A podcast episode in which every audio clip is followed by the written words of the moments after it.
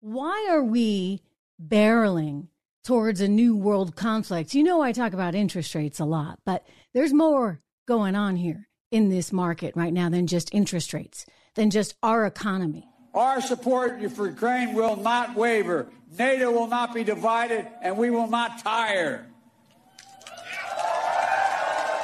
There's a lot of fear out there right now. As Biden traveled to Ukraine to hand deliver that half billion dollar check, and Zelensky, the president of Ukraine, threw around some pretty stunning rhetoric, some stunning and, and I would argue dangerous language about a coming world war. I'll tell you, if we are not careful, if we're not careful, these guys are all going to drag us into some kind of expensive and deadly forever proxy war that will cost us billions of dollars, or quite possibly World War Three. Secretary of State Antony Blinken saying that there will be major consequences for China if they decide to send weapons to Russia. Well, China is sitting down with Vladimir Putin to, to try and work something out. What are they trying to work out?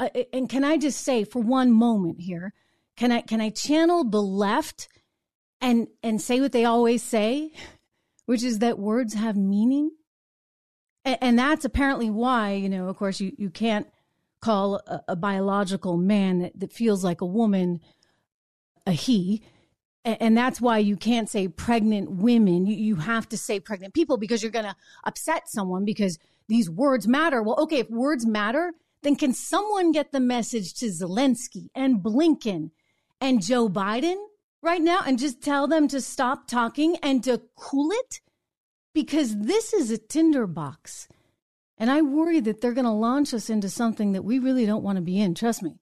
No amount of green energy initiatives from them are going to save us from any of it.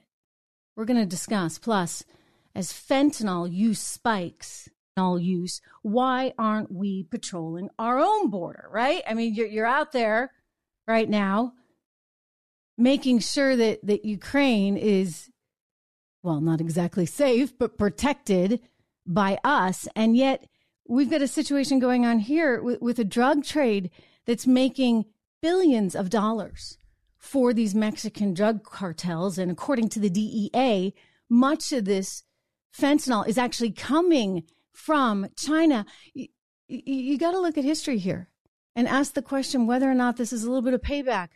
Those opium wars of the eighteen hundreds, we're going to discuss.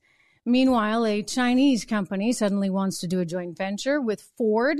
Interesting. For an electric vehicle plant in Michigan, does no one understand how bad it would be if we were to become reliant even more than we already are on China? Ford's like this giant happy-go-lucky golden retriever out there saying, oh, great, you know, money. It's a big payout.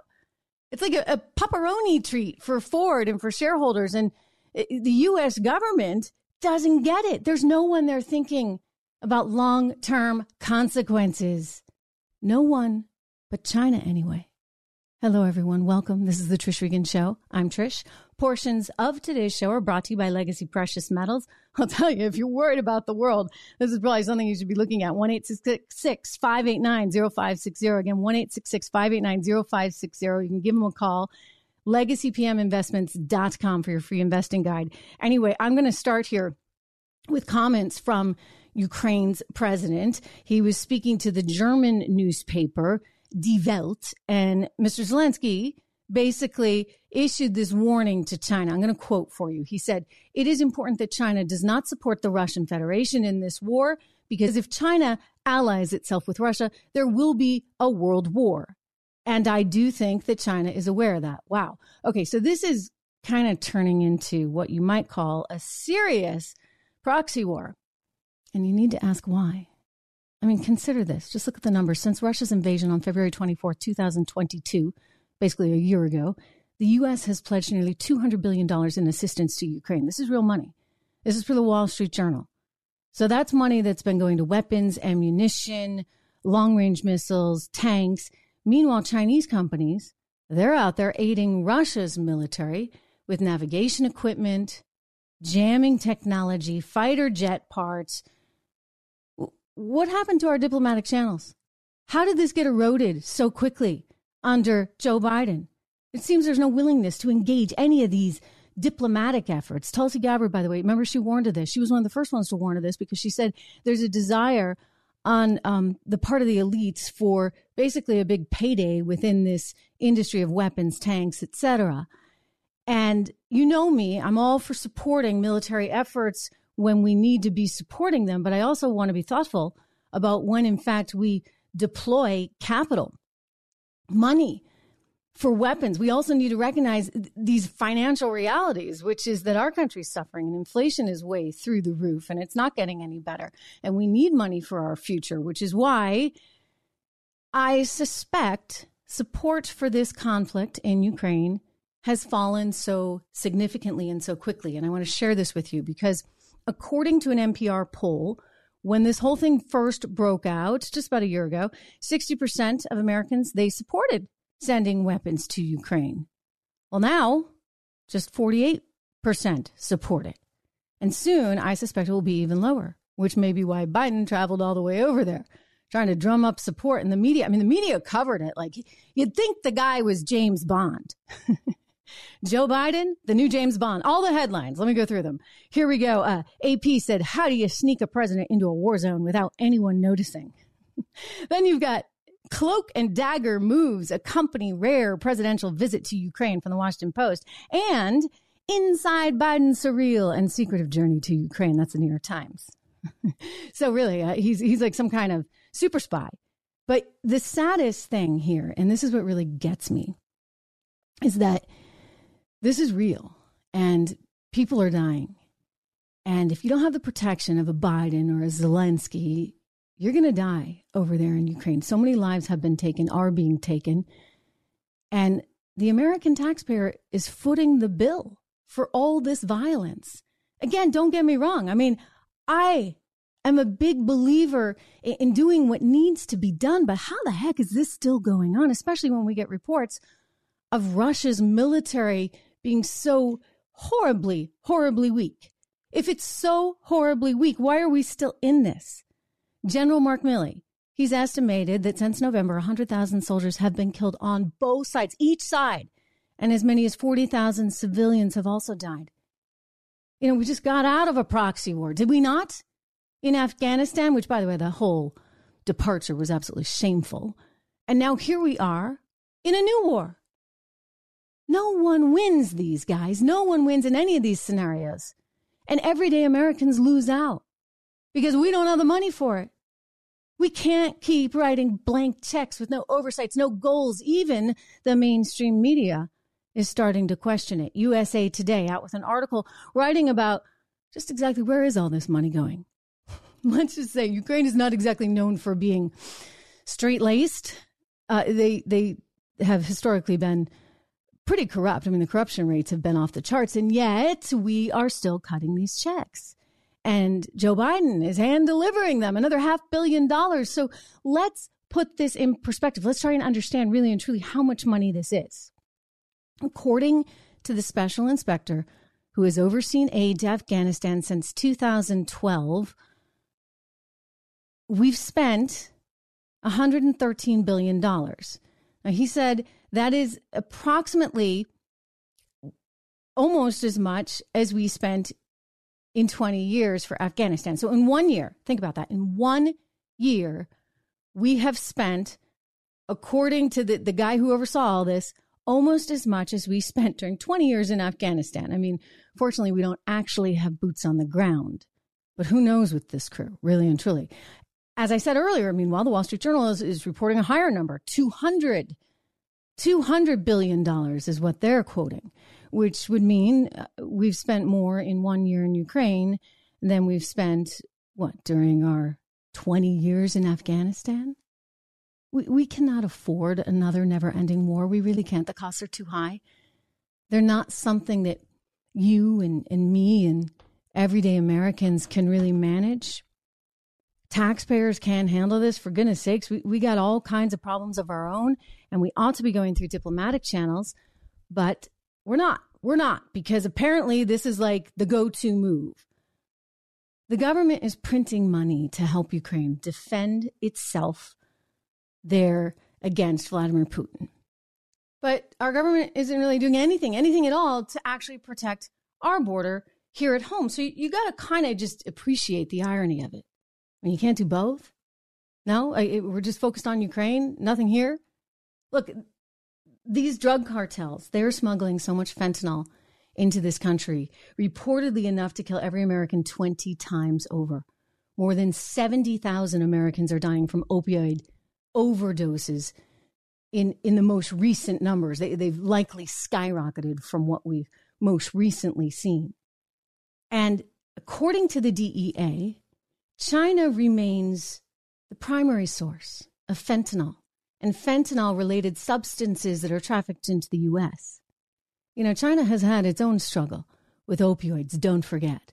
A significant, significant struggle, and they actually blame it on the West. They're very, very sensitive about all this over there. China began the use of opium back in the seventh century. It was for medical use, but then by the eighteen hundreds, it got out of control. It became very, very widespread. And that was when the Chinese began mixing opium with tobacco, and it became pretty recreational. And all of a sudden, the West recognized that this could be a pretty big business. And so before you knew it, you had big British companies that were packaging this stuff and selling this stuff. And it was a huge, huge trade. Interestingly, again, you, you know I'm a student of history, and I like to look at history as a guide to the present and to the future. Interestingly, guess what? The government in Beijing, the Qing dynasty, they, they couldn't manage their border in the South. And so all this opioid drug stuff kept coming over. Sounds a little familiar, doesn't it, right?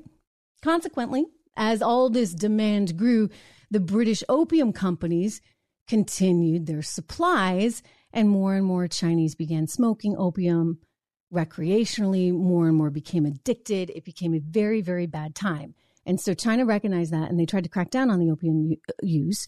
And so they tried to crack down on Britain selling all this stuff. This would have been the Qing dynasty. And the British said, no, no, no, this is free trade. The traders ought to be able to go in there and sell this. Well, the Chinese, they decided that they were going to threaten and indeed punish opium merchants with the death penalty. So they were trying really hard to get this under control, but their border was a mess. And the Brits were selling this stuff to their people. And people were dying because of these addictions. Now, keep in mind, opium was Britain's most profitable commodity.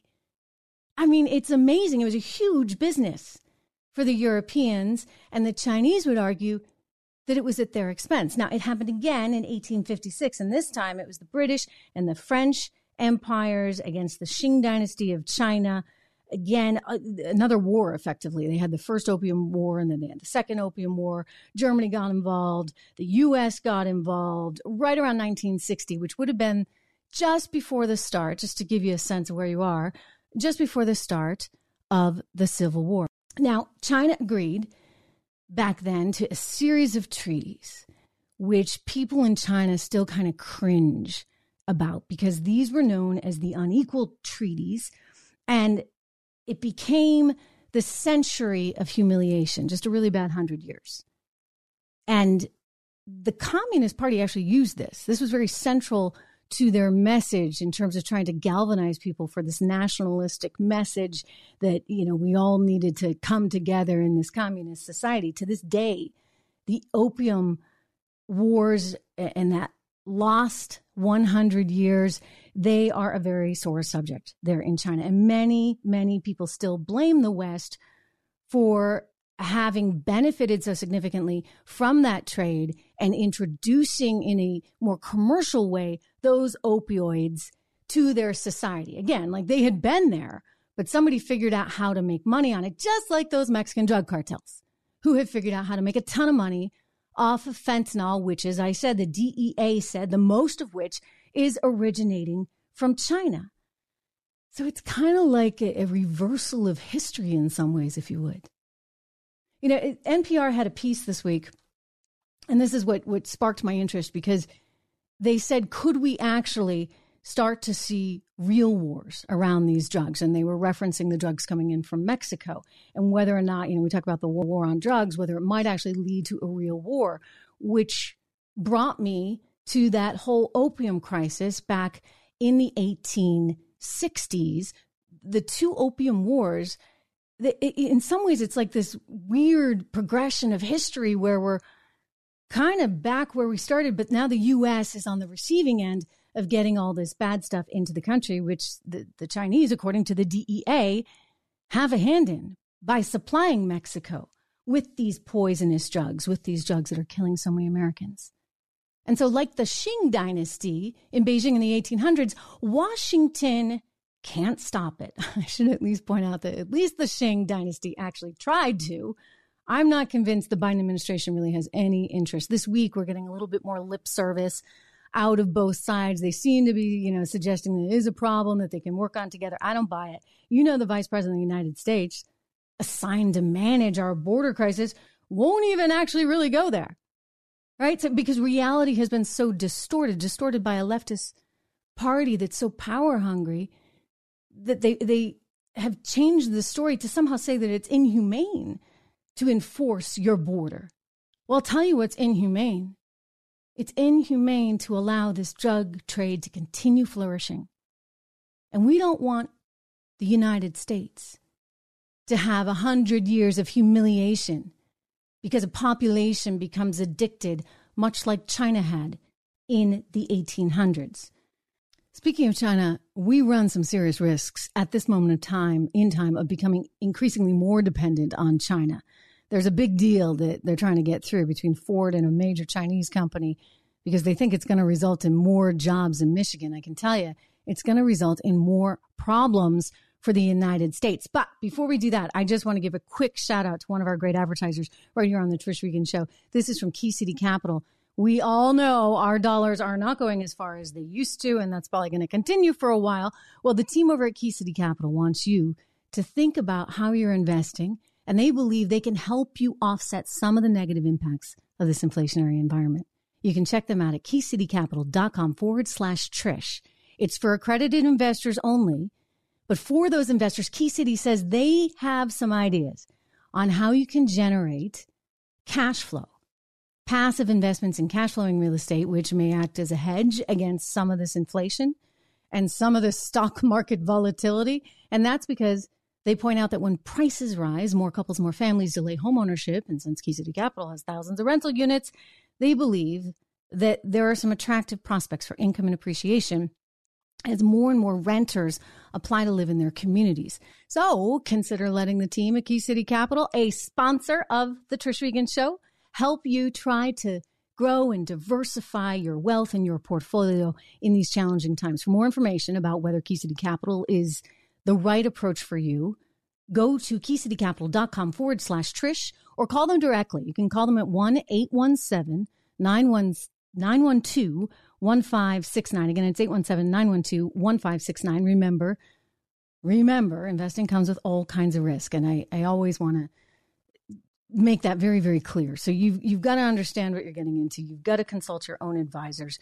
before investing in any products. And I am definitely not your financial advisor, although I have a lot of macro views, as you know, on things. But let me turn back to China right now and the inroads that it's trying to make here in the U S. The question is whether history is repeating itself in new ways. We talked about what's going on at the border and how that once happened in China in a very similar way, also with opioids. Well, let's talk about what's going on from a, a business standpoint. You know, some might actually say this is a kind of payback. It, it, you know, the, the economic and national security strategies are very interesting here because at present, the Chinese, the Chinese want to do this deal with an American car company, Ford. They want to have their company, C A T L. It's like number one in battery production. They want their company to partner up with Ford. Ford wants this, by the way. Like Ford's all in. It's a three and a half or three point four billion dollars deal.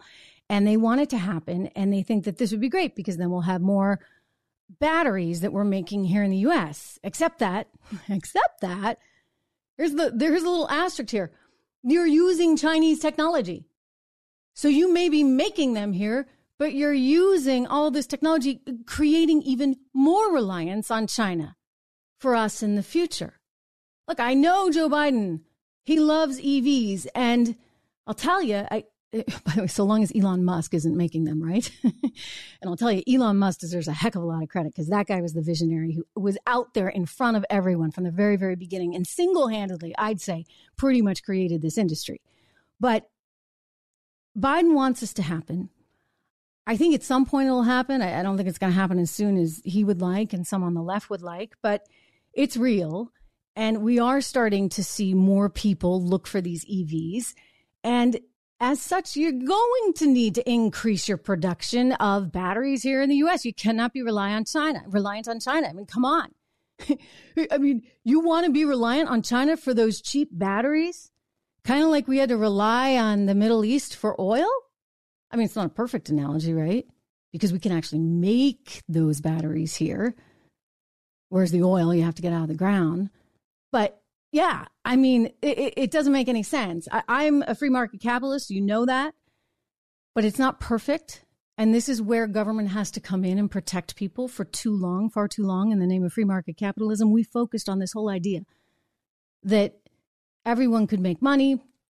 We could improve national security through mutual interests. And uh, everything would be hunky-dory. But that didn't work. Didn't work out at all. It's certainly not for America's working class. I mean, maybe it worked for shareholders. It worked for the elites. But economically, it wasn't a great thing for American workers. And I would just say, in terms of national security, you have only to look at what's happening right now with the Nord Stream pipeline to realize that, yeah, that, that whole idea of Germany and Russia working together with mutual interests, it didn't fly, right? So that does not guarantee peace just because you're working together and have shared economic interests. So this whole thing about, you know, to use an economic phrase, comparative advantage and how that would be great for economies and for scale and for national security, ultimately what wound up happening is that the U S surrendered so much of our intellectual property to China. And in fact, we sort of did that willingly. So many companies were like, here you go, because they were so desperate to be over there. And there was no one minding the store. We were all like, okay, you know, great. You know, let's have a relationship, a business relationship with China. That was the thinking of the administration. But remember, China has a hundred-year plan. And we can barely manage it to figure out the next two years. I mean, we're, we're just trying to say, like, who's going to win in twenty twenty-four? They're gaming this out. They're systematic. And Ford, meanwhile, the company, I mean, it's like any company. They're pretty simple, right? It's like one big happy golden retriever. It's woohoo, you know, we're going to make money. That's great. That's all we want to do is make money. But it's not that simple because China's smart. And sure, they want to make money too. But this is more than making money to them. It's an opportunity to gain more intelligence on the U S, to make us more reliant on them. And considering the direction of the world where we're going, that's not a good idea. So while Ford focuses on business interests in the short term, China is playing the long game, and American taxpayers, we're the ones paying for it. You are paying for this. You, with your tax dollars and this whole green energy push, are actually helping China. So I, I would just ask what I think is pretty obvious, and that's why the heck can't Ford and other American companies, why can't they figure out ways to produce this stuff themselves? Why do you need a joint venture with China?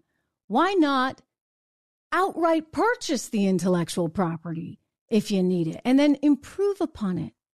Or better yet, why not tap young engineers here in the United States of America to come up with rival products?